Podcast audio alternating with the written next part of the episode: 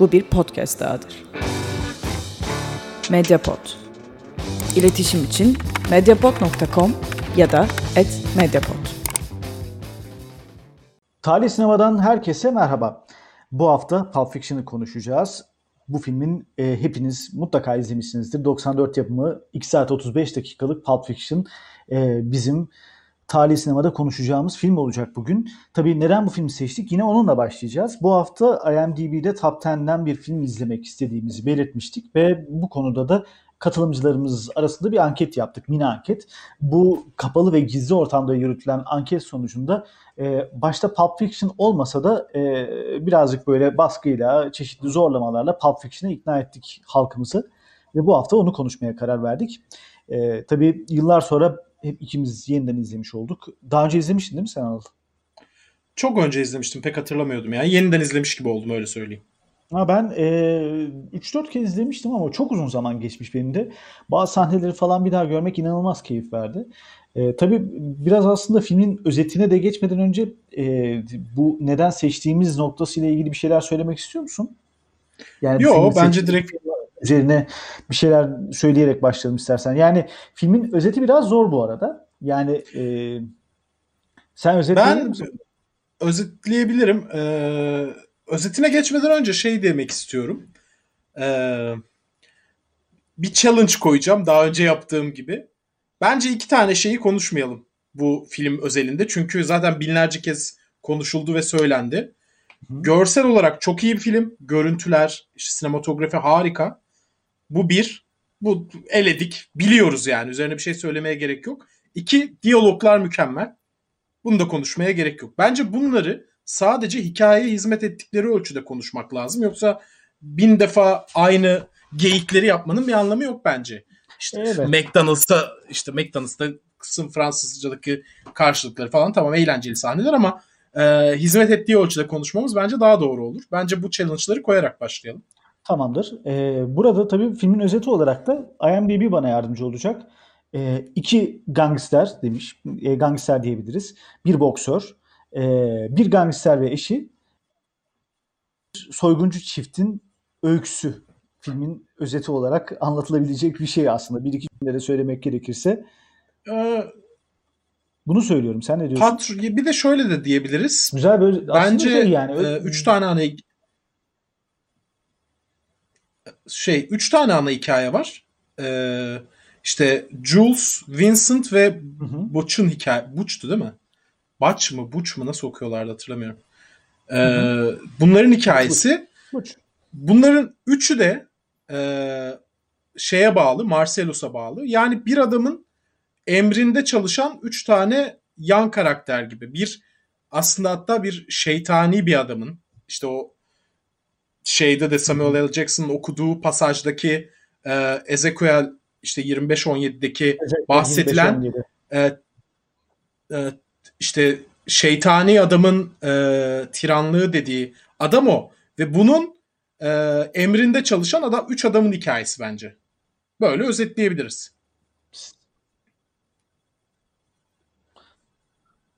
Evet.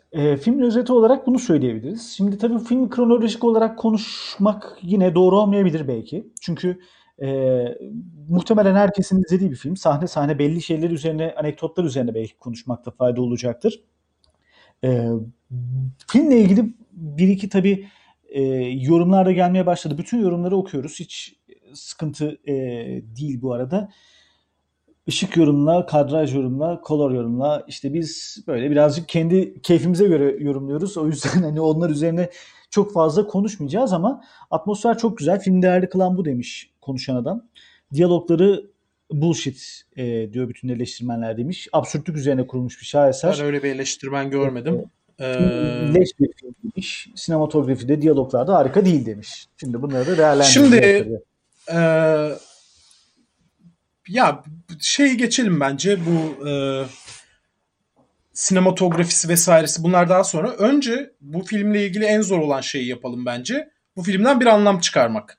Çünkü pek çok şey bu ya pek çok eleştirmen de izleyici de bu filmden çok iyi parçalar olduğu için ve o parçaların her birinden aşırı keyif aldığı için bu filmi seviyor ama Bu film ne anlatıyor sorusuyla başlamak bence doğru olan. Çünkü zaten zor olan, girmesi zor olan şey bu.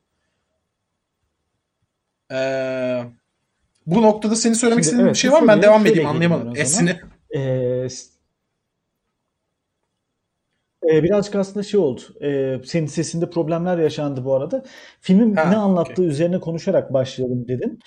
Tabii yani ben de onu söyleyecektim. Filmin alameti farikası bir timeline'ı ortaya koyduğunda başlangıç ve bitişinde geldiği gittiği ileri geri oynamasıyla çok güzel sinema oyunları yapıyor. Yani çok iyi bir şey var. Ama ne anlatıyor bu film? Yani evet. İşte belki de üzerinde durmamız gereken şeylerden birisi. Ona geçmeden bir şey söyleyeyim. Sonra geçelim bu arada. Yani bu filmle ilgili benim bugün izlerken bir kez daha hayran olduğum bir şeyi söyleyeyim. Mesela filmin bence şu ana kadar biz 20 film falan konuştuk galiba seninle. İzlediğimiz, konuştuğumuz 20 film içinde diyeyim.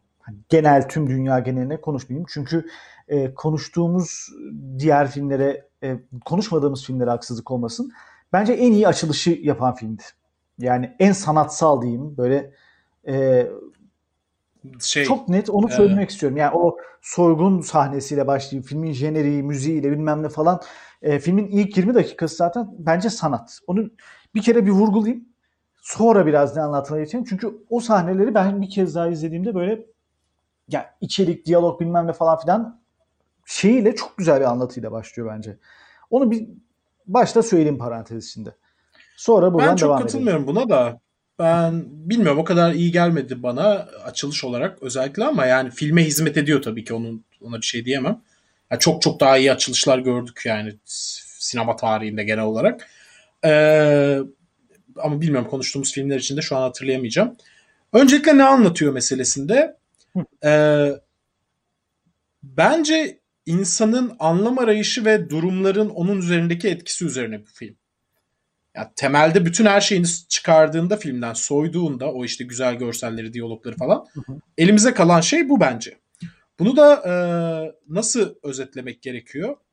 Şimdi işte dediğim gibi Marcellus Wallace'ın emrinde çalışan 3 kişi var ve bunların başından geçen bazı olayları görüyoruz. Fakat tabii olayların en cafcaflı yerini her zaman için görmüyoruz. Bu sadece mesela Jules'un hayatında değişkenlik yaratan olay ve Butch'ın hayatında değişimi yaratan olayı görüyoruz, ama mesela Butch'ın hayatında çok önemli bir sahne boks sahnesi. Boksta rakibini devirdiği sahne. Mesela bunu hiç göstermiyor film. Ya da işte şeyle çok oyalanıyor. Eve gidip Jules'un esas işi yapacağı yere giderken çok zaman geçiriyor. Hayattaki diğer şeylere odaklanarak esas komplekslerden, hayatta gerçekten anlam ifade eden şeylerden olabildiğince uzaklaştırıyor. Bu esasında filmin bu tercihi, sanatsal tercihi bence şununla alakalı. Bize bizim hayatımızda anlama ayırdığımız yerle alakalı bir şey söylüyor bence. Hayatımızın ne kadar uzun süresinin boşlukla geçtiği ve ne kadar kısa bir an, kısa dönemlerinin anlamlı şeylerle geçtiğini söylüyor. Pek çok film sadece o anlamlı şeyleri anlatır. O anlamlı şeylere odaklanır. Burada farklı bir şey görüyoruz. Bu da karakterlerin esasında hayatlarındaki anlam eksiğine gönderme yapıyor bence. Şimdi işte açılışta şeyde gidiyorlar arabada. Çok tatlı bir diyalogları var ama esasında içeriği çok boş bir diyalog. Evet. Gündelik, sıradan, hiçbir şey ifade etmeyen bir diyalog. Peki ne yapıyor bu adamlar? Adam öldürmeye gidiyorlar. Yani daha kapıdan girene kadar ayak masajını tartışıyorlardı. En son zamanı gelince hadi karakterlere girelim dedi Samuel L. Jackson. Ve orada pek çok filmde doğrudan o sahneyi görürdük. Evet. Burada ilk defa dakikalar sonra esas anımıza geldik. Bu karakterlerin hayatındaki meselelere verdikleri önemle, anlama verdikleri ayrıcalıkla, işte ayırdıkları zamanla alakalı ve hayatlarını ne kadar boşa yaşadıkları ve kendi hayatlarından ne kadar yabancılaştıklarıyla alakalı bir şey. Çünkü neticede adam öldürmeye gidiyorlar. Ve bütün bu eğlenceli boş muhabbetlerle son ana kadar, kapı açılana kadar bu meselelerle geçiriyorlar. Bence bu bize filmle ilgili şunu söylüyor işte. Bir anlam çıkarma, gerçi şunu söylediğini söyleyebilirim. Hepimiz bir anlamla yaşıyoruz da o anlamın ne kadar havada durduğu, ne kadar sorgulanmamış olduğu ve bazı anlarda bizim sorgulamakla nasıl yüz yüze kalabileceğimizi anlatıyor. Ve işte kronolojik olarak gidersek adamı öldürüyorlar ve banyoda saklanan adam geliyor. Hı. Korkudan eli titreyerek muhtemelen bizim adamlarımızı vuramıyor. Şimdi iki karakterimiz buna iki farklı anlam yüklüyor. Evet. Birisi bunu bir tanrının şeyi olarak görüyor. Birisi de sıradan bir olay olarak görüyor. Hatta anlam atfetme gibi bir çabası bile yok. Arkadaşı işte Jules Vincent'ı sıkıştırdığında Vincent okey o zaman da mucize olsun falan diyor yani. Tamam sen nasıl istersen gibi. O kadar umrunda değil. Bu bana şeyi hatırlatıyor. Badiou'nun olay ve hakikat arasında kurduğu ilişkiyle, yani bir hakikate sahip olmak, bir anlama sahip olmak demek, bir olaya maruz da kalmak demek aynı zamanda. Çünkü hepimiz bir anlamlar bütünüyle işte nasıl denir? Bir gelenekler bütünüyle, bir var olan daha önceden conventional yani işte şey üzerinde uzlaşılmış bazı anlam bütünlüğüne doğarız. Bu anlam bütünlüğü de ona sonra geleyim. Bu anlam bütünlüğü de bu karakterlerimizde var ama öyle bir olaya maruz kalıyorlar ki Jules bunu göz ardı edemiyor. Çünkü o kadar büyük bir olay bu. Ben buraya kadar şey yapayım. Bence böyle bir hakikat ve durumlar arasında ilişki kuran bir film. Meseleyi buraya getireyim. Şimdi sen ne düşünüyorsun buraya kadarki meselelerle falan filan diyelim. Şimdi güzel bir noktaya taşıdın bence filmi. Bu arada bir yanıt olarak da verelim.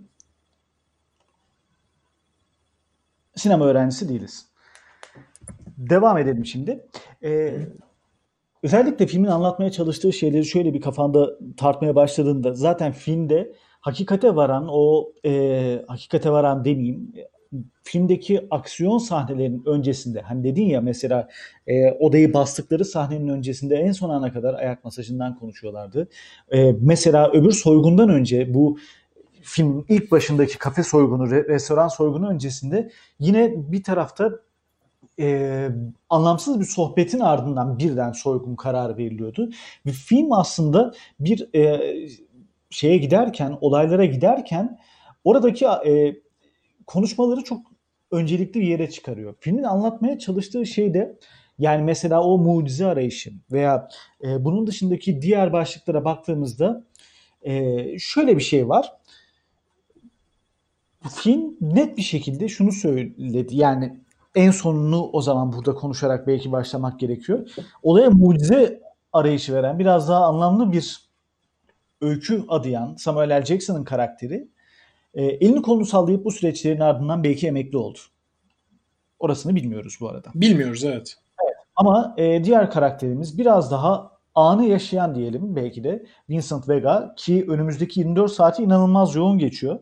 Oradan çıktıktan sonra kafeden çıkıyor. Kafeden çıktıktan sonra bara gidiyor. Orada Bruce Willis'in karakteriyle karşılaşıyor. Ondan sonra akşam Marcellus'un eşiyle ona vakit geçirmeye çalışıyor falan filan ve öbür gün Bruce Willis tarafından öldürüldüğü bir güne başlıyoruz. Yani bir günlük bir sürecin içerisinde oluyor belki de bu. Bu karakterse o öykünün içerisinde kendisine bir yol bulamıyor. Yani belki de film orada bir yargılama da yapıyor bu iki karakter arasında. Yani filmde bir kere şunu çok net görüyoruz. Öyküsünü anlatıyor dediğimiz 3-4 öbek var ya, bu hepsinin sonu ve kazandığı veya kaybettiği şeyler belki de filmin bir haklılık, haksızlık yargısı oluyor orada onlara. Yani Marcellus'un en son Bruce Willis'in karakteri başka bir yola gidebiliyor. Oradan çıkabiliyor mesela o işin içinden. Yani filmin aslında anlatmaya çalıştığı şey olarak bunu nasıl bağlayabiliriz diye düşünürsek yani filmin çok özel bir mesaj kaygısı olduğunu düşünmüyorum ben bu arada. Yani bir durum anlatıyor gibi geliyor bana. Bilmiyorum ne düşünüyorsun bu konuda? Ben olduğunu düşünüyorum esasında ama mesajının altını çizme kaygısı olduğunu düşünmüyorum. Hı. Yani neticede bu filmi alıp tekrardan kronolojik sıraya koyduğunda, bu insanların birbiriyle ilişkilerini irdelediğinde bir anlam çıkıyor ortaya. Ya hayatlarını değiştiren olaylar var. Onlar bazıları çok tesadüfi anlar. Mesela işte Butch'ın ve Vincent'ı öldürdüğü sahne. Yani orada tost makinesi ekmekler kızardı diye öldürdü. Esasında öldürme kararı vermemişti. Bir anlık refleksle öldürdü. Her şey çok basit anlarda oluyor mesela.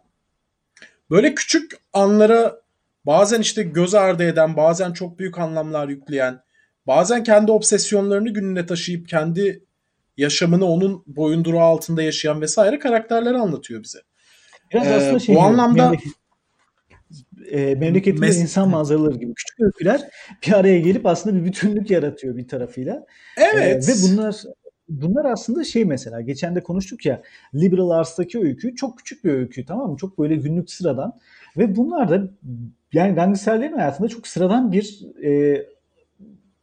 gün ya yani, olağanüstü bir şey yok şey böyle bir anı anlatıyor yani öyle bir şey var bakış açısı bence. Bir yandan öyle ya ben mesajının altını çizmediğini düşünüyorum ama mesajı olmadığı anlamına gelmiyor. Ya şey de böyle mesela Edgar Wright filmleri de böyle, biraz böyle. Yani illa bir mesaj olması da gerekmiyor. Dediğin gibi durumları da anlatıyor olabilir ama oralarda anlam ifade eden bir şeyler var. Fakat eğer onu bulmak için çaba sarf etmezsen ve sadece filmin yüzeyindeki şeyle zevk alırsan ondan zevk almana çok çok izin veren bir film. Ya bu filmden çıktıktan sonra bu filmi bir daha hiç düşünmesen aklına gelmeyecek şeyler var filmin içinde gerçekten. Fakat biraz şey vakit ayırdığında filme bence çıkıyor bir sürü anlam. Esasında şimdi bir de neden bu hikayeler non-linear olarak anlatılıyor meselesi var ya. Niye başı orada ortası başka bir yere geçiyor falan filan. Esasında bir anlamda anlamlı bir bütün oluşturuyor yeni dizdiği formül ve bunun en doğruğa çıktığı nokta esasında final sahnesi. Final sahnesi bizim ilk sahne yani kronolojik sıraya koysak filmin ortalarında bir yerlerde esasında. Evet.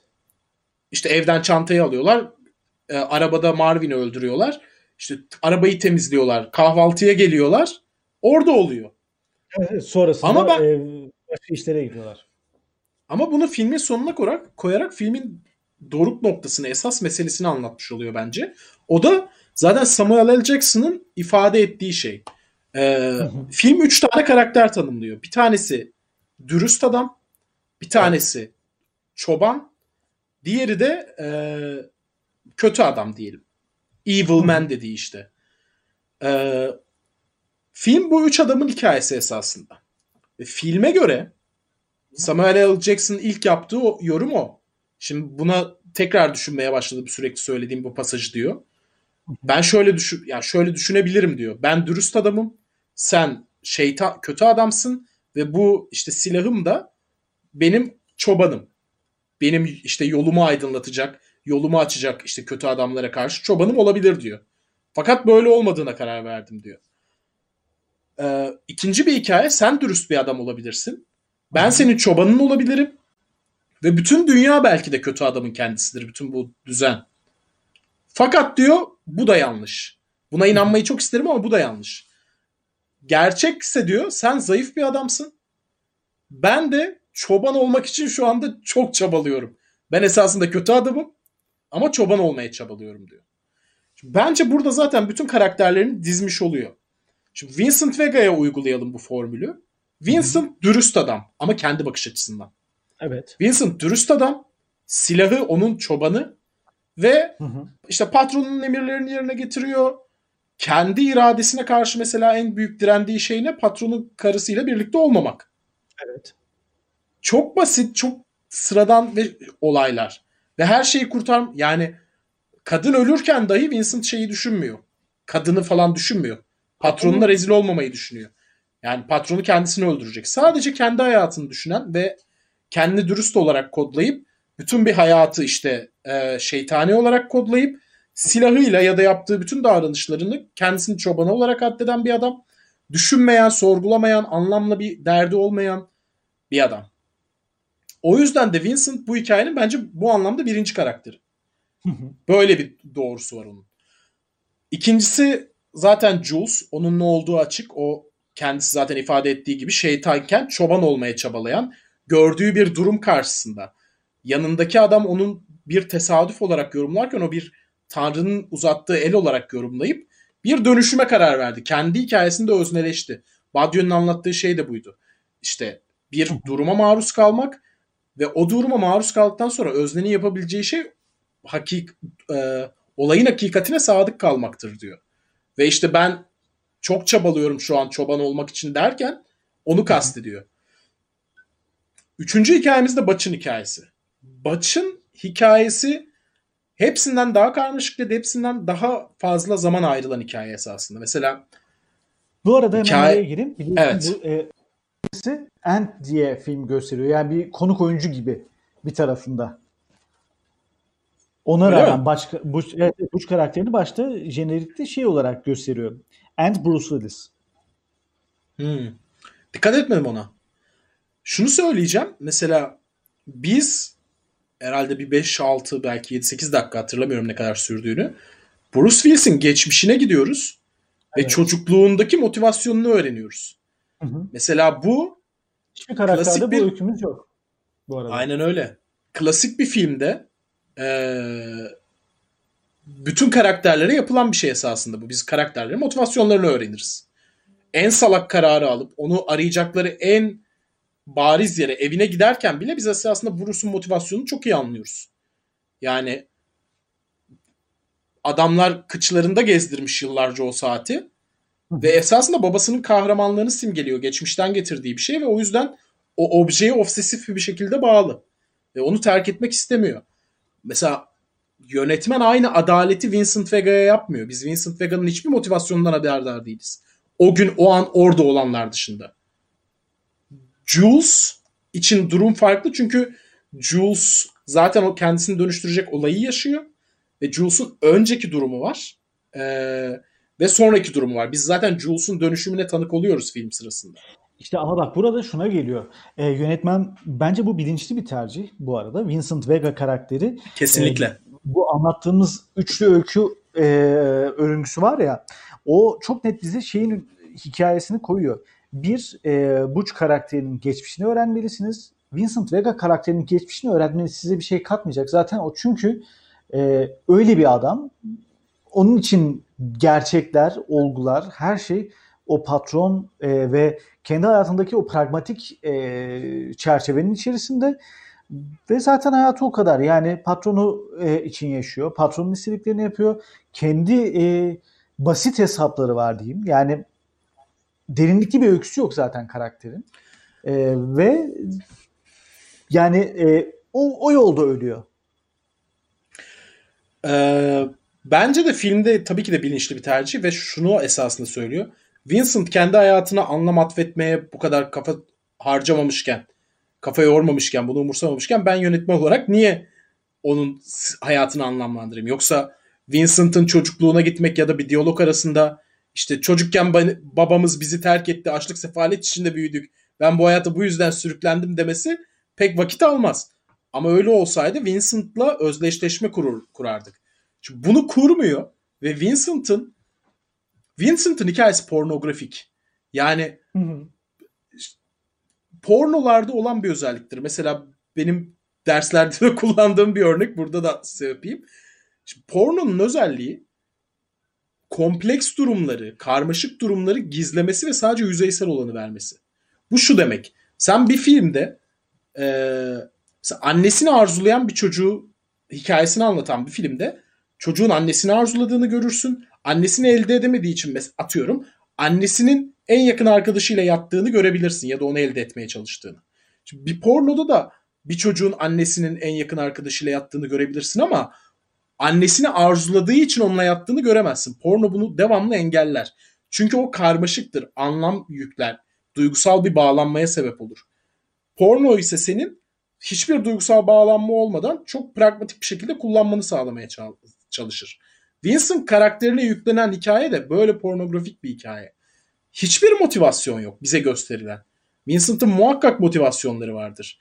Ama değecek kadar, bize göstermeye değecek kadar yönetmenin gözünde belli ki motivasyonu yok. Bu yüzden bence Vincent'ın hikayesi bu kadar geçiyor. Nasıl denir?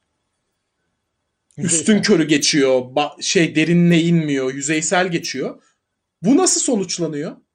Abi filmin ortasında Vincent öldü. Ne duygusal bir müzik, ne ona ayrılan bir an. Evet. Vincent başkasının hikayesinin yan karakteri oldu. Çok sıradan öyle yani, böyle hiç beklemediğim. Evet. Bizim ana karakterimizdi. Butch'ın hikayesi daha anlamlı olduğu için onun hikayesinde hiçbir anlam ifade etmeden, yönetmen de hiçbir görsel anlamda ona anlam atfetmeden öldürdü Vincent'ı. Hiç mesela Vincent'ın öldüğü sahnede üzüldün mü? Hayır. Çünkü yani zaten böyle ne alaka yani, birden çat diye ölüyor ve şunu biliyorsun bu filme otururken, Pulp Fiction'a başlarken, yani ilk izlemende bu filmin başrolünde John Travolta var diyebiliyorsun. Bu filmin ana karakteri Vincent Vega diyebiliyorsun ki bunu 2020'de izlediğinde bu dans sahnesi ve filmde öne çıkan her sahnede John Travolta'yı görüyorsun. Filmin en pornografik sahnelerinde John Travolta var zaten. Yani o dans sahnesinden tutalım, Uma Thurman'la dansından, o arabadaki hamburger sohbeti veya yine filmin ilerleyen dakikalarında bu arabada o diğer kişiyi öldürmesi, bunların hepsi Pulp Fiction'ın bugün fragmanını izlesen ilk çıkacak sahneler karşına. Tam olarak dediğin gibi filmin aslında pornografik öğesi, karakteri. Hiçbir derinliği yok. Bunun sebebi de bence Vincent'ın kendi davranışı. Vincent'ın kendi hayatına bir anlam yükleme derdi yokken bunu bizim için yapmadı yönetmen. O açıdan da hikayenin gittiği yerler falan tabii ki de bir ustalık işi. Yani bütün bu hikayenin anlatışı. Burada şöyle bir şey var. Jules karakterini senin oturduğun koltuktan, katılıyorum sana bu arada, benim oturduğum koltuktan Jules karakterini daha değerli buluyoruz bir yerde. Değil mi? Film daha değerli buluyor. Film daha değerli buluyor. Ve Butch karakteri de geçmişiyle, örüntüsüyle öyle. Peki film adına konuşalım. Vincent Vega karakteri olmasa bu öyküyü bu şekilde izler misin? Kesinlikle izlemem. Çünkü Vincent'ın olayı başkalarının hikayelerine mükemmel hizmet etmesi. Çünkü abi bak, bu filmin protagonistleri var. Antagonisti kim bu filmin? Şimdi birinci protagonist Jules. İkincisi Butch. Üçüncüsü Vincent mı? Bazı sahnelerde evet. Fakat Vincent özellikle Jules'un antagonistini oynuyor. Ve Butch'la da arasında böyle. Şimdi film o derinliği bize nasıl veriyor? Şimdi Jules ilahi bir yere gitti. Evet. Butch daha bir yerdeydi. Daha askeri disipline, daha böyle milliyetçi temalara ve onlarla bağdaştırılan onur, gurur gibi temaları seçimini yaptı hayatında. Özellikle Marcellus Wallace'ı kurtardığı sahneyle beraber. Şimdi ikisi bu uca gitti. Hayattaki anlamlar bunlar mı? Değil. Bunu nasıl gösterdi? Üçüncü karakteriyle. Üçüncü karakterini bambaşka bir yere iterek, aynı olaylara hiç anlam vermemesiyle, başkalarının hikayesinde yan rol olmasıyla ve o hayatını en anlamsız bir şekilde yaşamaktan hiçbir gocunmamasıyla öbür karakterlere derinlik katmış oldu. Esasında anlam bulmanın ne kadar zor, ne kadar zahmetli bir şey olduğunu göstermiş oldu bence. O yüzden bu hikaye Vincent'sız böyle bir hikaye olmazdı. Peki bu iyi bir metin yazarlığı değil mi sence? Bu mükemmel bir metin yazarlığı canım. Şahane. İncelikli düşünülmüş bir şey. Yani çünkü eminim ki bu düşünce ağından geçerek belki de bu tabloyu oturttu Pulp Fiction filmi ve Tarantino'nun belki de mahareti burada çıkıyor bence. Yani film şunu yapsa da yine mesela aynı tadı verir miydi peki? Timeline'ı lineer hale getir. Şimdi işin şeyine bakalım. Bu filmi sinema yapan ve bence eşsiz yapan noktalarından birisi o. Yine özden çok ayrılmak istemiyorum ama yine bu bakış açısında kalarak devam edelim. Lineer bir anlatıda devam etseydik, yani filmin ilk sahnesi, hatta Butch'ın çocukluğu da demeyelim, ilk sahnesinden son sahnesine böyle başlamayacaktı zaten. Direkt belki nereden başlayacaktı? Karakterlerin olay anına gidişiyle başlayacaktı. Bu jenerik döndükten sonra başlattık filmi. Son sahneye bağladık. Film lineer gitseydi aynı tadı verir miydi?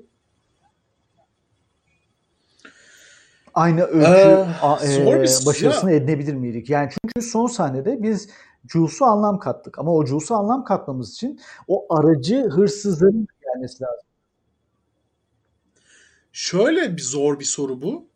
Dediğin gibi o sahneyi filmin ortasında yaşamış olsaydık filmin doğru bir climax'ı olmazdı ve esasında kronolojik sıraya dizdiğinde film işte Butch'ın kız arkadaşını alıp uzaklara doğru motosikletini sürmesiyle bitiyor.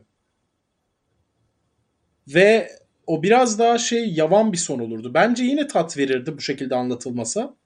Fakat bu haliyle verdiği tat, o hikayenin inişleri, çıkışları, bizi getirip götürdüğü yerlerle vesaireyle anlam bütünlüğünü daha iyi oturttuğunu düşünüyorum bu versiyonun. O yüzden daha efektif. Ama yine iyi bir film olabilirdi bu. Ama bu hal daha efektif geliyor bana. Yani aslında günün sonunda sadece bu kısmıyla ilgili söylüyorum. Filmin anlatmaya çalıştığı şey, yani benim bir şey anlatmıyordan kastım bu arada değil tabii ki, boş bir film maksadında bunu söylemiyorum. Anlattığı öykü çok insani, çok basit öyküler yine. Bunu ama müthiş bir süslü, müthiş bir dekorla anlatıyor film. O en başta konuştuk ya, filmin zaten bu kısmıyla bizim derdimiz yok. Biz orayla ilgilenmiyoruz filmde. Belki sonunda çerezine konuşuruz 5 dakika. Ama hikaye anlatıcılık açısından çok maharetli, çok ince bir film. Ve yapıldığı yıla da baktığında bu filmin sinema tarihinde ben çok özel bir yeri olduğunu düşünüyorum. Kesinlikle öyle, devrimci bir film. Öyküsü filmin gölgesinde kalmış bir film ama. Böyle bir şey var. Bence niyet o. Şimdi orasına gireceksek niye böyle anlatıldığının tek cevabı değil tabii ki. Bu hikayeye en iyi hizmet eden yöntem buydu değil. Bu sinema tarihinin kendisine de bir meydan okuma esasında. Hem çok sevdiği ve çok iyi bildiği için filmleri, sinema tarihini, bütün dramatik yapıları, her şeyi biliyor adam. Hakikaten gerçek bir sinefil. Ya bu gibi işte Kırmızı Pazartesi başlıyor ya. İşte bir cinayet romanı. İlk cümlesinde kahramanını öldürüleceği neydi? Kahramanın adı Gregor Samsa diye isim geliyor. Santiago Nasar. Santiago Nasar öldürüleceği günün sabahında diye başlıyor. Evet. Her şeyi biliyorsun. Bunu söylemesine rağmen sonuna kadar okuyorsun bütün gizem elementini de kaybetmeden. Bu filmde de buna benzer bir şey var. Yani baş karakterini filmin ortasında öldürüyor mesela. Yani bir tane karakterin hikayesi film bitmeden çok önce bitiyor. Butch'ın hikayesi en son bitecek hikaye. Ve en önemlisi aksiyonun olduğu sahnelere değil, aksiyonun olmadığı sahnelere çok daha fazla zaman ayırıyor. Mesela aksiyonun en çok olduğu sahnelerden birisi Butch'ın ringe çıktığı an olabilirdi. En duygusal. En rakibini öldürüyor. Göstermiyor bile onu. Yok bile filmde, aynen öyle. Adamı öldürdüğünü bile takside kaçarken kadınla ettikleri muhabbete daha fazla vakit ayırıyor. Evet. Film. Bu anlamda odağı kaydırarak hem hikayesine hizmet ediyor. Yani bizim karakterlerimizin hayatlarındaki anlamın olmayışı, anlam arayışının olmayışını güzel göstermiş oluyor. Ve ne kadar basit şeylerde anlamı inşa ettiklerini de gösteriyor esasında. Diyalogların içeriğine bakarsan mesela adlandırma çok önemli onlar için. İşte motosiklet, hayır çapır. Motosiklet, hayır çapır. Evet. İşte garson diyor. Garson oğlan demek. Bana garson deme. Sonra hamburgerin Fransızca'daki ismi. Bunların üzerine uzun uzun vakit geçiriyorlar.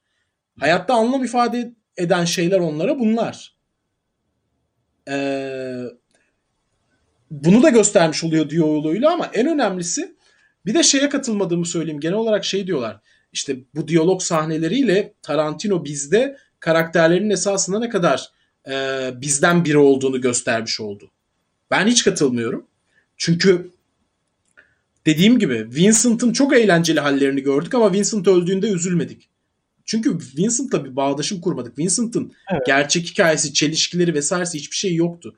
Ya biz sinemada ne gangsterler sevdik, Hiç böyle diyaloglara girdikleri için değil. Karizma konuşurlarken de sevdik onları. Ama bence tam tersi. Tam tersini yapıyor. Karakter. Vincent biraz zaten nasıl desem tırnak içinde söyleyeyim aptal bir karakter bir tarafıyla. Bu filmin yani belki de en anlık, en sığ karakteri zaten. Kelimeleri birazcık daha burada hassas seçmeye çalışıyorum. Şimdi zaten yani film bir tarafıyla o kadar iyi işler yapıyor ki tabi bu öykü anlatıcılığında. Zaten biz bu karakter aslında John Travolta olmasa bu karakteri de bu kadar konuşturmaz. Tamam mı? Bak öykü çok kuvvetli ama zaten sinema olarak bunu büyüleyici kılan şeylerden biri de o tasvirde orada John Travolta'nın olması. Bu karakterin geçişinde yani bir süperstarın olması. Ve pat diye ölüyor gidiyor. Yani evet. Film 3 karakterin de öyküsünü yani bir tarafta da şunu yapıyor bu şeyde. 3 ana karakter koyuyor dedik. Bir tanesini ortasında öldürüyor. Tane alıyor, başka bir yöne kaydırıyor. Orada Butch karakterini sonlandırıyor. Sonra timeline'ı başka bir yere alıyor. Vincent'ı filmin ortasında ölen karakteri alıyor ve Jules'un hikayesi biterken yeniden devreye sokuyor. Ve Jules, Vincent Vega karakteri katalizör gibi bir şey burada.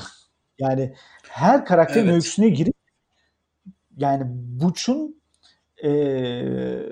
sonuna giden öyküde de Vincent'ın parmağı var. Şeyde de Jules'ta da parmağı var. Orada şahidi o anların ve öykülerin son anlarında hem de. Yani Butch'un öyküsü de o Vincent öldükten 2 saat sonra falan bitiyor muhtemelen. 3 saat sonra bitiyor. Hı-hı. Motor atlıyor gidiyor Chopra. Daha konuşulacak yan şeyler var muhtemelen. Sen hangisini konuş? Çünkü çok şey var. Seçip konuşmamız lazım. Sen hangisini konuşmamızı istiyorsan konuşalım ama şeyi tekrar söyleyeyim yani. Anlattığı hikaye çok önemli bir hikaye değil gerçekten. Evet, binlerce yani kez örneğini göreceğin hikayeler zaten sinemada. Ama nasıl şey anlattı? Nasıl nereye anlattı? Odaklandı? Yani zaten stilize anlatması. Ya şeyi düşün en basit bence. Romeo ve Juliet. Dünyanın en berbat aşk hikayesi gerçekten. Bu kadar dandik bir hikaye olamaz. Birbirlerine ilk görüşte aşık oluyorlar. Bir haftada intihar edip ölüyorlar. Yanlış anlamalar bilmem neler. Fakat ne önemli burada? Shakespeare bu hikayeyi alıp daha önce defalarca anlatılmış bir hikaye. Shakespeare bunu alıp kendi tarzıyla öyle bir anlatıyor ki bugün dünyanın en iyi aşk öykülerinden birisi olarak anılıyor. Tarantino'nun yaptığı da bu. Anlattığı öykünün çok bir mahareti yok. Çok bir önemi yok yani. Yok bir adım birisi Tanrı'yı bulmuş. Öbürü işte onurlu bir hareket yapmış. Öbürü de hayatını çok iplemeden yaşamış. Bunların pek bir önemi yok. Ama öyle bir anlatıyor ki bunların hepsi önemli hale geliyor. İşte hikaye anlatıcılığı, büyük anlatıcılık, büyük sanatçılık bu böyle bir şey işte. Bence Pulp Fiction'ı güzel yapan şeylerden birisi de bu. Yani filmin dediğin gibi konuşulacak çok şey var. Aslında hangi yönünü seçsek diye bir taraftan düşünüyorum. Yani mesela klasik konuşulduk şeyleri, diyaloglar. Evet diyaloglar üzerine yani birkaç cümleyle söylemek gerekirse diyaloglar sadece karakterlerin gidişatı sırasında olan şeyler. Bunlar günlük yaşamda bizimle eşitleyen falan şeyler değil. Sana katılıyorum o konuda. Bazıları o anda gerçekten boş an muhabbeti ve yani çok sıradan sohbetler. Bazıları gerçekten bir şey üzerine falan. Çok önemi olduğunu düşünmüyorum. Zaten bizim konumuz da o değil. Filmin ışıkları, renkleri bilmem neleri, müzikleri zaten kusursuz. Yani bir filmde olabilecek en iyi soundtrackler. Bugün 94 yapım filmin soundtrackini açın. Filmi bir kere bile izlememiş olsanız bütün şarkılarını biliyorsunuz. Öyle bir soundtrack'e sahip. Görseli, renk kullanımı falan her şeyi yani üzerine konuşulacak bir şey yok. Yani o kadar iyi ki kendi kendine anlatıyor zaten. Tabii. A'dan Z'ye bütün oyuncular çok iyi. Yani ve yani en yan karakterde bile oynayan oyuncu gerçekten çok iyi işler çıkarıyor. Yani Quentin Tarantino'nun bile ben oyunculuğunu severim bu arada Tarantino'nun. Çok ilginç filmleri vardır oyuncu olarak. O bile çok güzel bir iş çıkarıyor. Ve mesela bu filmin şöyle bir özelliği de var. Şimdi bugün baktığında bu isimler belki çok önemli değildir. Ben filmi en iyi zamanında izledim. Yani filmin böyle bilindiği zamanda bilmem ne de falan filan. Yani Bruce Willis 94 yılında bu filmde yan karakter olarak, yani bir filmin ana oyuncusu olarak şey yapılmıyor, başrol olarak geçmiyor. Yine sinemada çok iyi işler yapan birisiydi. Yani daha Fifth Element'i çekmemiş, Armageddon'u, Çakal'ı çekmemiş, Die Hard'ın son filmi çekilmemiş falan filan. Stardı yani. Onun Samuel L. Jackson zaten her zaman ayrı bir isim. Hala bugün bile her filmde izliyorsun. Samuel L. Jackson o zaman büyük bir adam değil ama. En baba zamanlarının artık. Samuel L. Jackson'ın ilk parladığı filmlerden birisi bu. Bu kadar büyük bir çıkış yaptı. Uma Thurman için de öyle. Onlar bu filmle patlıyorlar Thurman bu kadar. Zaten. Ama yani John Travolta çok büyük bir starken birazcık şeyi kaymış bir star. Bruce Willis hala çok büyük bir star.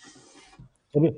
Yani böyle bir kadroyu ki filmde daha ne oyuncular var. Yani bak, Pumpkin karakteri Tim Roth. Honey Bunny, Amanda Plummer oynuyor ki bunların hepsi hala sinemada çok iyi yerlerde. Bakıyorum yine Ving Rhames var, Marcellus Wallace karakterinde. Uma Thurman zaten söyledik. Wolf'u oynayan adam da meşhur. Harvey Keitel var. Aha. Yani Robert Marquette var. Christopher Walken var. Yani böyle bir kadro yok ya. Evet, çok güzel kadro ama bu filmin de işte bu kadroyu birazcık parlattığı ortada yani. İşte dediğim gibi iki tane karakteri, aslında iki tane kariyeri başlatıyor çok yüksek bir yerden. Samuel L. Jackson, Uma Thurman. Vincent'ın gerçek adını, John Travolta'yı da tekrardan bir pushluyor yani. Şimdi şeye dönebilir miyiz? Bu Tarantino'yu övdük arada da. Buğra güzel bir soru sormuş onunla bağlayarak. Buğra demiş, tuvalet sahnelerinin uğursuzluk getirmesinin bir anlamı olduğunu düşünüyor musunuz demiş. Ben bunu de bağlayarak cevaplamak istiyorum. Çantaya. Hı-hı. Çantanın içinde ne olduğunu bilmiyoruz. Evet. Ve bu sinema tarihinin en konuşulan geyiğidir bu arada. Tabii. İşte çantanın da numarası 666, işte ruhunu şeytana mı sattı falan geyikleri var ama o bir fan teori zaten.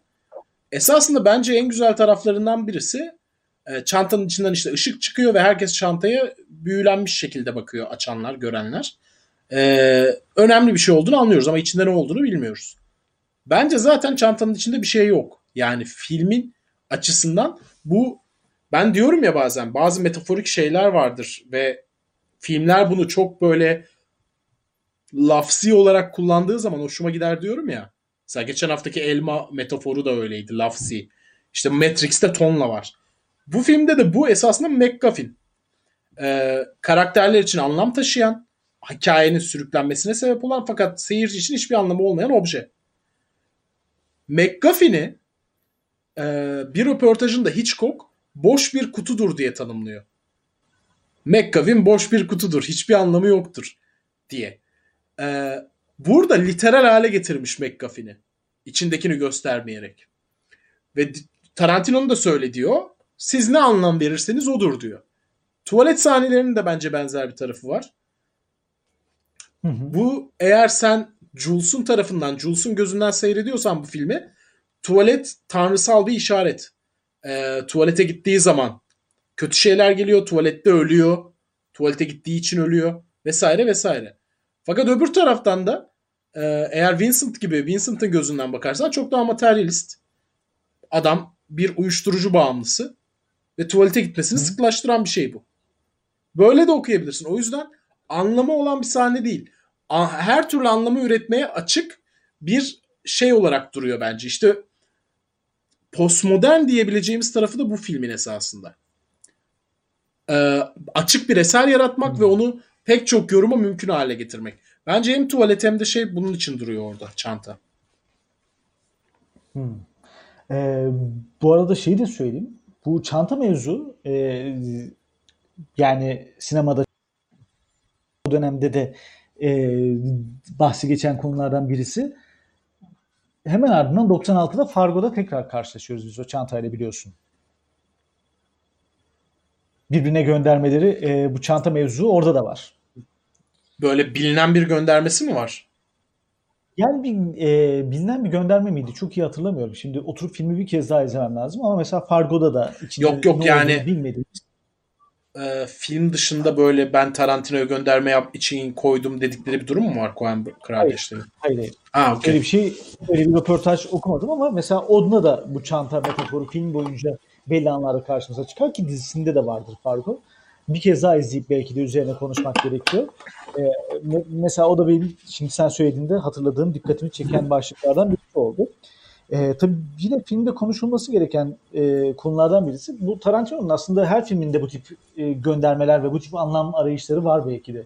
Tuvalet sahneleri, çantalar, onlar bunlar. Tarantino bunu yapmayı seviyor bu arada. Keyif de alıyor izleyicisine bence ufak bilmeceler hazırlamaktan. Yani bunu Once Upon a Time in Hollywood'da da yaşadık. Belli sahnelerde hatırlıyorsun karşılaşmıştık. Orada da konuştuğumuz bir yere ben sohbeti çekmek istiyorum bu bölümde.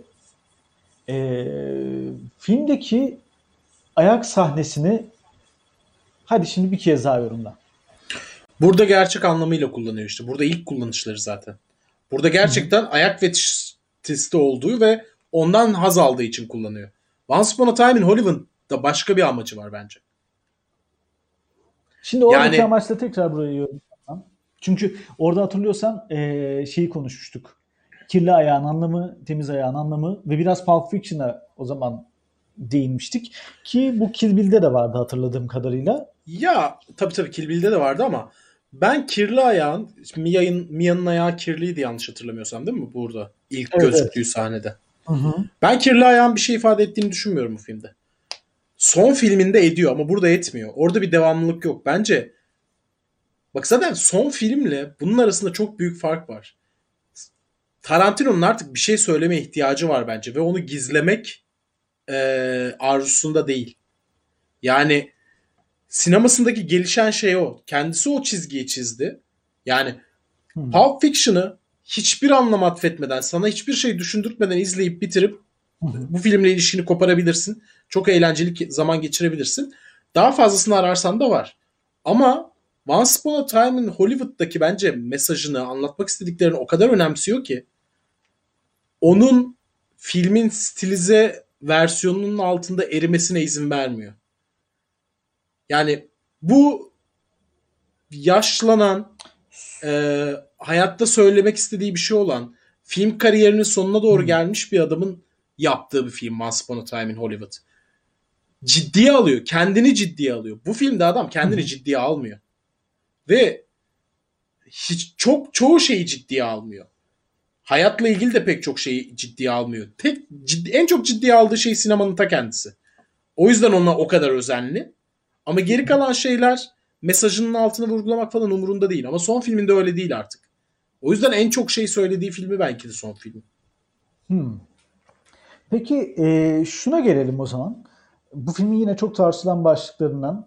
Bu film biliyorsun Oscar konusunda çok ciddi hayal kırıklığı yaşadı. Vallahi o yılın adaylarını falan hatırlıyor musun? Ben şimdi hatırlayamıyorum. Önümde açık. Açtım adaylarını. Okay. Mesela en iyi yönetmen Forrest Gump, Robert Zemeckis. O yılın diğer adayları Kieślowski'nin Red'i var. Quiz Show var Robert Redford'un. Bullets Over Broadway var. Bu diğerinin. Ney var? Bullets Over Broadway. Bu en iyi film adayları mı? En iyi yönetmen. Ha, en iyi film adayları neler? Onları da saysana bir. Onlara geçiyorum. En iyi yönetmeni kim almış bu arada? Forrest Gump. Bakıyorum şu anda. Bu bence önemli bir tartışma çünkü. Forrest Gump var. En iyi film. O almış. Adaylar Four Weddings and a Funeral, Quiz Show, Shawshank Redemption. Güzel yılmış bu arada. Ya 94 evet. Öyle bir yıl. Şimdi ben kişisel baktığımda Forrest Gump'ı daha çok seviyorum gerçekten. Fakat daha genel bir çerçeveden bakarsak şeyin hakkını ya şunu unutmamak lazım. Bu devrimci bir film diyoruz. Devrimci şeylerin özelliği zamanlarında tam olarak takdir edilememeleri, özellikle hantallaşmış yaşlı insanlardan oluşan ekipler tarafından. Ya yaşlı insanlar yeni paradigmalara açık değillerdir. Biz de yaşlandığımızda öyle olmayacağız. Çünkü bütün hayatını bir doğruya inanarak ya da doğru olmasına bile gerek yok. Belli bir tür sinema izleyerek geçirdikten sonra böyle bir şey izlemek sana anlam ifade etmeyebilir ve gençlere heyecanlandırabilir. O yüzden devrimci bir şeyin Oscar alması zaten absürt olur bence. Ya da herhangi bir ödül alması şey açısından. Kendi zamanında takdir edilmesi. Yani insanlar kendilerine yakın gelen şeyleri takdir ederler. Yani ya insanlık tarihi bunun hikayeleriyle dolu. Daha devrimci hamleler bilimde de sanatta da ilk başta anlaşılmazlar. Zaten herkes tarafından doğrudan anlaşılıp takdir edilecek olsa devrimci bir tarafı olmaz yani. Hı hı. O yüzden bence zaten Oscar ona rağmen bu arada senaryoyu alıyor. Burada senaryo şey elementinde tabii. Burada şey elementini de unutmamak lazım. Bir de burası bir yapı ve burada yeni insanlara doğrudan ödül verme anlayışından çok. Yani abi niye aldı bu sene Joaquin Phoenix en iyi oyuncu ödülünü? Niye Revenant'la Leonardo DiCaprio en iyi oyuncu ödülünü aldı? O sene en iyi performansı gösterdikleri için değil. Bunu hepimiz biliyoruz yani. Yıllardır bir şey getirdiği için oraya kadar. Bütün bir kariyerin toplamı var orada.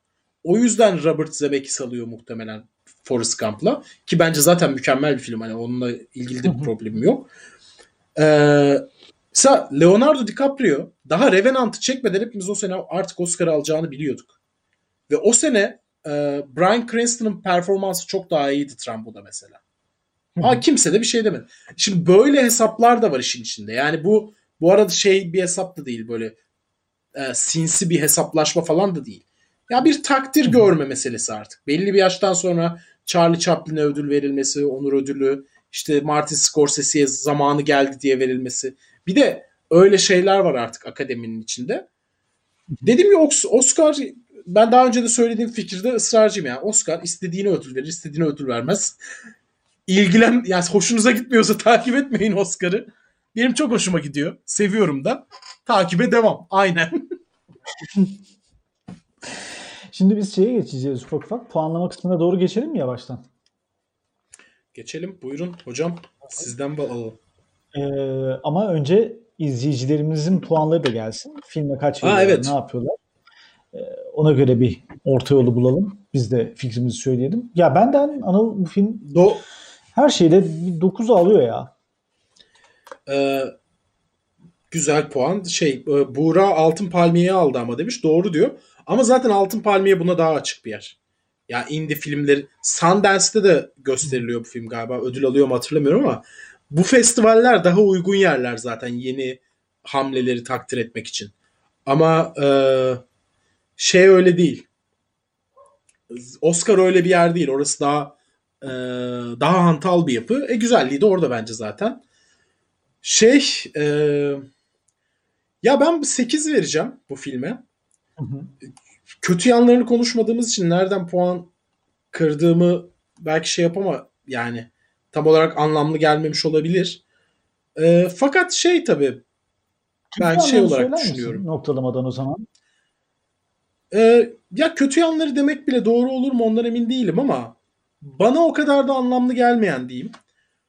Ben mesela çok ikonik olmasına rağmen bizim de arka plan resmi kullanıyor olmamıza rağmen o özellikle Mia'nın hikayesini beğenmedim. Mia'nın filme çok bir şey kattığını da düşünmüyorum. Genel olarak o restoranda yaşadıkları sahnenin de çok bir şey kattığını düşünmüyorum. Oralar artık dediğim gibi altındaki anlamı düşünmeyi unuttuğun zaman ve sadece filmin üstüne odaklandığın zaman ki esas sunduğu eğlence de orada bence zaten Tarantino'nun. O sahnede artık ben daha az eğlenmeye başladım. Christopher Walken'ın sahnesinde artık odaklanamadım. Sonradan tekrar izlemek zorunda kaldım. Çünkü o sahnenin çok uzadığını düşünüyorum. Mia ile Wallace'ın Mia ile Vincent'ın hikayesinin. Bir de neresiydi ya? Bir şey daha vardı sonlara doğru o kadar beni tatmin etmeyen ama. Neyse orasını hatırlamıyorum. Fakat dediğim gibi bazı yerlerin o yüzeydeki şeylerin benim açımdan tamamen bireysel tecrübe açısından aksadığını düşünüyorum. Yüzeysel olarak üstteki şeyi bu kadar eğlenceli kılan bir filmin 2,5 saat sürmesi zaten birazcık bizim beklentilerimize, sinemadan anladığımız şeye de ters. Wolf sahnesi, arabayı temizleme sahnesi. Oranın artık ben bayağı tavsadığını düşünüyorum. Çünkü karizma geldi eleman. Ne dedi? Arabayı temizleyin. Üzerine de şal atalım falan. Yani artık bir şeye hizmet etmedi. Çok güzel bir sahne. Marvin'i kafasından vurdum dediği sahne çok eğlenceli, evet. Ama sırf o güzel şaka için yani 20 dakika falan ekstra bir sahne izliyoruz ve bence çok da hizmet etmiyor genel olarak. O Mia sahnesi yine değil, o kadar sıkıcı bir yer değil. Burası bayağı sıkıcı bir yerdi. Bence film iyice hızını kaybetti ve genel olarak da bir komedi üst janrası, işte crime komedi olan bir film için 2 saat 30 dakika çok uzun bir süre ve bence daha anlamlı sahnelerle iyi olabilirdi ama bu sahnelerle birazcık şeyini kaybetti yani. O yüzden de oradan puan kırdım yani. Ben de eksi puan olarak şunu söyleyebilirim filmde. Bazı sahneler gereğinden fazla uzun. Zaten filmin aslında mahareti de o. Güzel tarafı da o bazı sahnelerin. İyi yaptığı yerlerde çok iyi oluyor değil mi o yani? Evet. İlk arabadaki diyalog çok iyi. Evet. Mesela orada keyif veriyor ama benim örneğin Baydı taksiciyle diyalog kısmı. Evet. Ki daha da uzunmuş o sahne. Yani bazı sahnelerde bayıyor yani. Hani öyle bir şey var ama bence 9. Yani bunun sebebi bütünlükte olarak ele almak gerektiğinde 9 olarak oturuyor. Yani bence sanat eseri. Müthiş başlangıç, müthiş müzikler, müthiş oyunculuklar, her şeyle çok müthiş gitmiş yani. Ki öyküsünü birazcık kurcaladık. O daha da iyi oldu.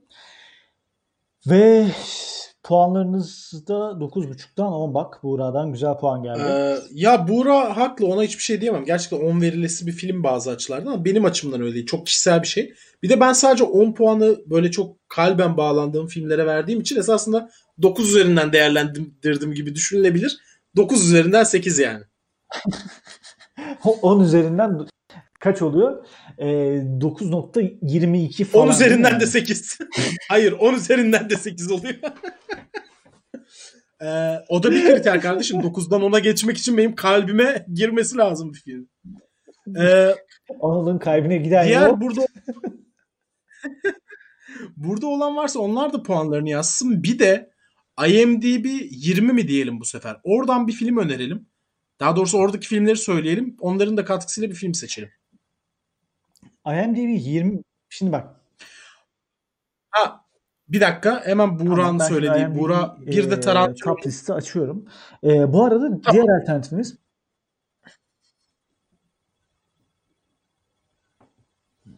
Nedir? Buğra bir şey söylüyor demiştin. Geç geldi herhalde sesim. Tamam, söylüyorum. Buğra demiş. Bir de Tarantino'nun nostalji sevgisi çok iyi değil mi demiş.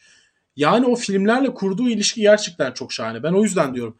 Her filmini sevmesem de adamın sinemaya bakış açısına bayılıyorum yani. Kendi kahramanlarıyla kurduğu ilişki, sinemaya ve lafına bayılıyorum. Homajı nasıl çeviririz? Payen homajı. Gönderme diyebilir miyiz? Olur. Yani bir sanatçı gönderme yapmaz. Çalar diyor. Bu yani Picasso'dan da duyabileceğin vesaire bir laf. Onların da söylemişliği var. Bak mesela Cem Yılmaz niye bir kademeyi daha aşıp iyi filmler yapabilen bir adam olmuyor? Bence tam da cevabı bu. Cem Yılmaz gönderme yapıyor. Cem Yılmaz sevdiği filmlerle aşk yaşıyor kendi filmlerinde. O Arif ve artık 216'nın tamamı oydu. Fakat Tarantino öyle değil. Tarantino çalıyor. Çünkü abi çalmanın, bir sanatçının çalmasının anahtar noktası onu içselleştirmesidir. Başka biri çalarsa çiğ durar. Ama onu içselleştirmiş, onu özümsemiş bir adam çaldığı zaman ruhunu çalar, şeklini değil. O da çiğ gelmez kimseye. Şimdi Buğra haklı. Mia'nın dans sahnesi bana çok tatlı geldi diyor. Tabii ki çok eğlenceli. Çok güzel yani. Keyifli orası. Ben oraya giden diyaloglardan hoşlanmadığımı söyledim. Ama yani sinemayla kurduğu ilişkiyi, işte o Sergio Leone'nin filmlerinde gördüğü şeyleri birebir kopyalaması, o Meksika standoffları falan inanılmaz keyifli tabii görmesi. Bir de filmin değeri de artıyor. Ben lisede izlediğimde bu filmden bu kadar keyif almamamın sebebi muhtemelen sinemayla çok içli dışlı olmamamdı. Bugün çok daha fazla keyif almamın sebebi sinemayla daha çok içli dışlı olmam. Bu da Bence önemli noktalardan. Biz puanlarımızı verdik. Biz de böyle. Şimdi haftayanın Mia'nın dans ettiği sahne. Evet.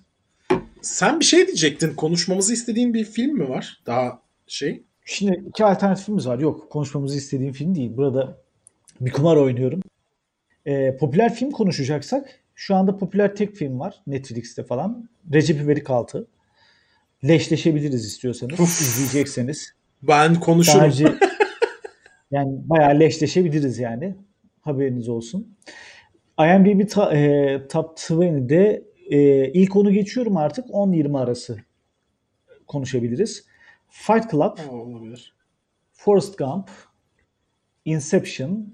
Star Wars Episode 5 var. The Lord of the Rings Two Towers var.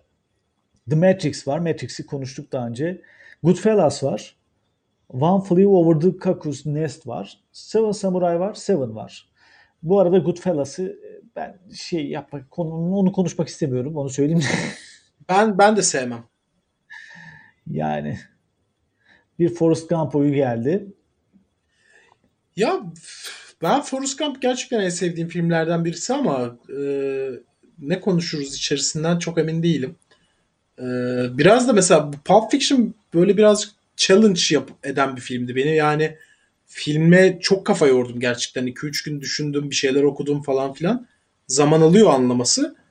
Öyle bir şey olsa daha da şey olabilir. Ama Recep İvedik derseniz de böyle yoran insanı anlam atfetmesi en zor filmlerden birisi o olur mesela. Ama öyle bir şey olursa. Senin görünümden ne geçiyor? Yani Forrest Gump'a ben okeyim. Konuşabiliriz. Inception da ilginç olabilir bu arada. Onu da çok uzun zaman oldu izleyeli. Sinemada izlemiştim 2010'da.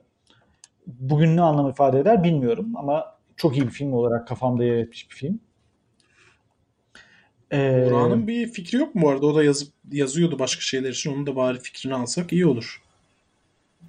Yani Seven ve Fight Club aslında biraz bu tatta filmler. Yani Pulp Fiction modunda diyeyim. Ben Seven'ı da çok sevmem ama Fight Club bana da burada en çok göz kırpan film. Hani konuştukça konuşası gelecek insanın. Hani konuşmadık değil mi? Başkasıyla seni başkasıyla mı aldatıyorum acaba?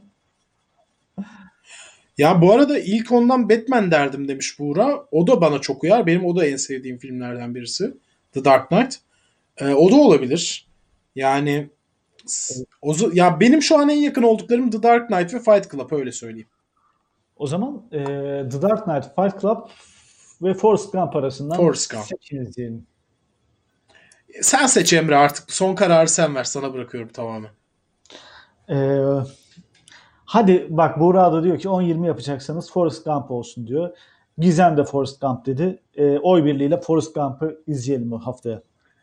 Keşke şey deseydin. O da Forrest Gump dedi, o da Forrest Gump dedi. O zaman Seven olsun deseydin be.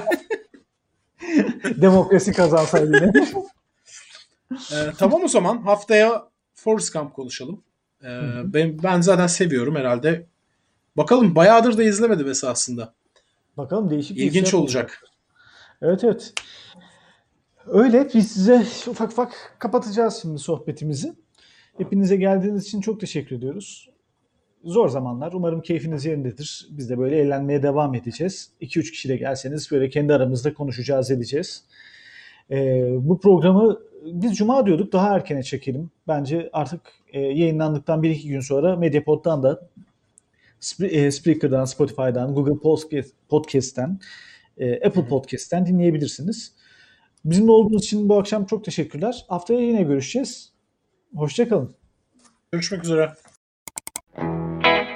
Medyapod'un podcastlerine Spotify, Google Podcast, iTunes ve Spreaker üzerinden ulaşabilirsiniz.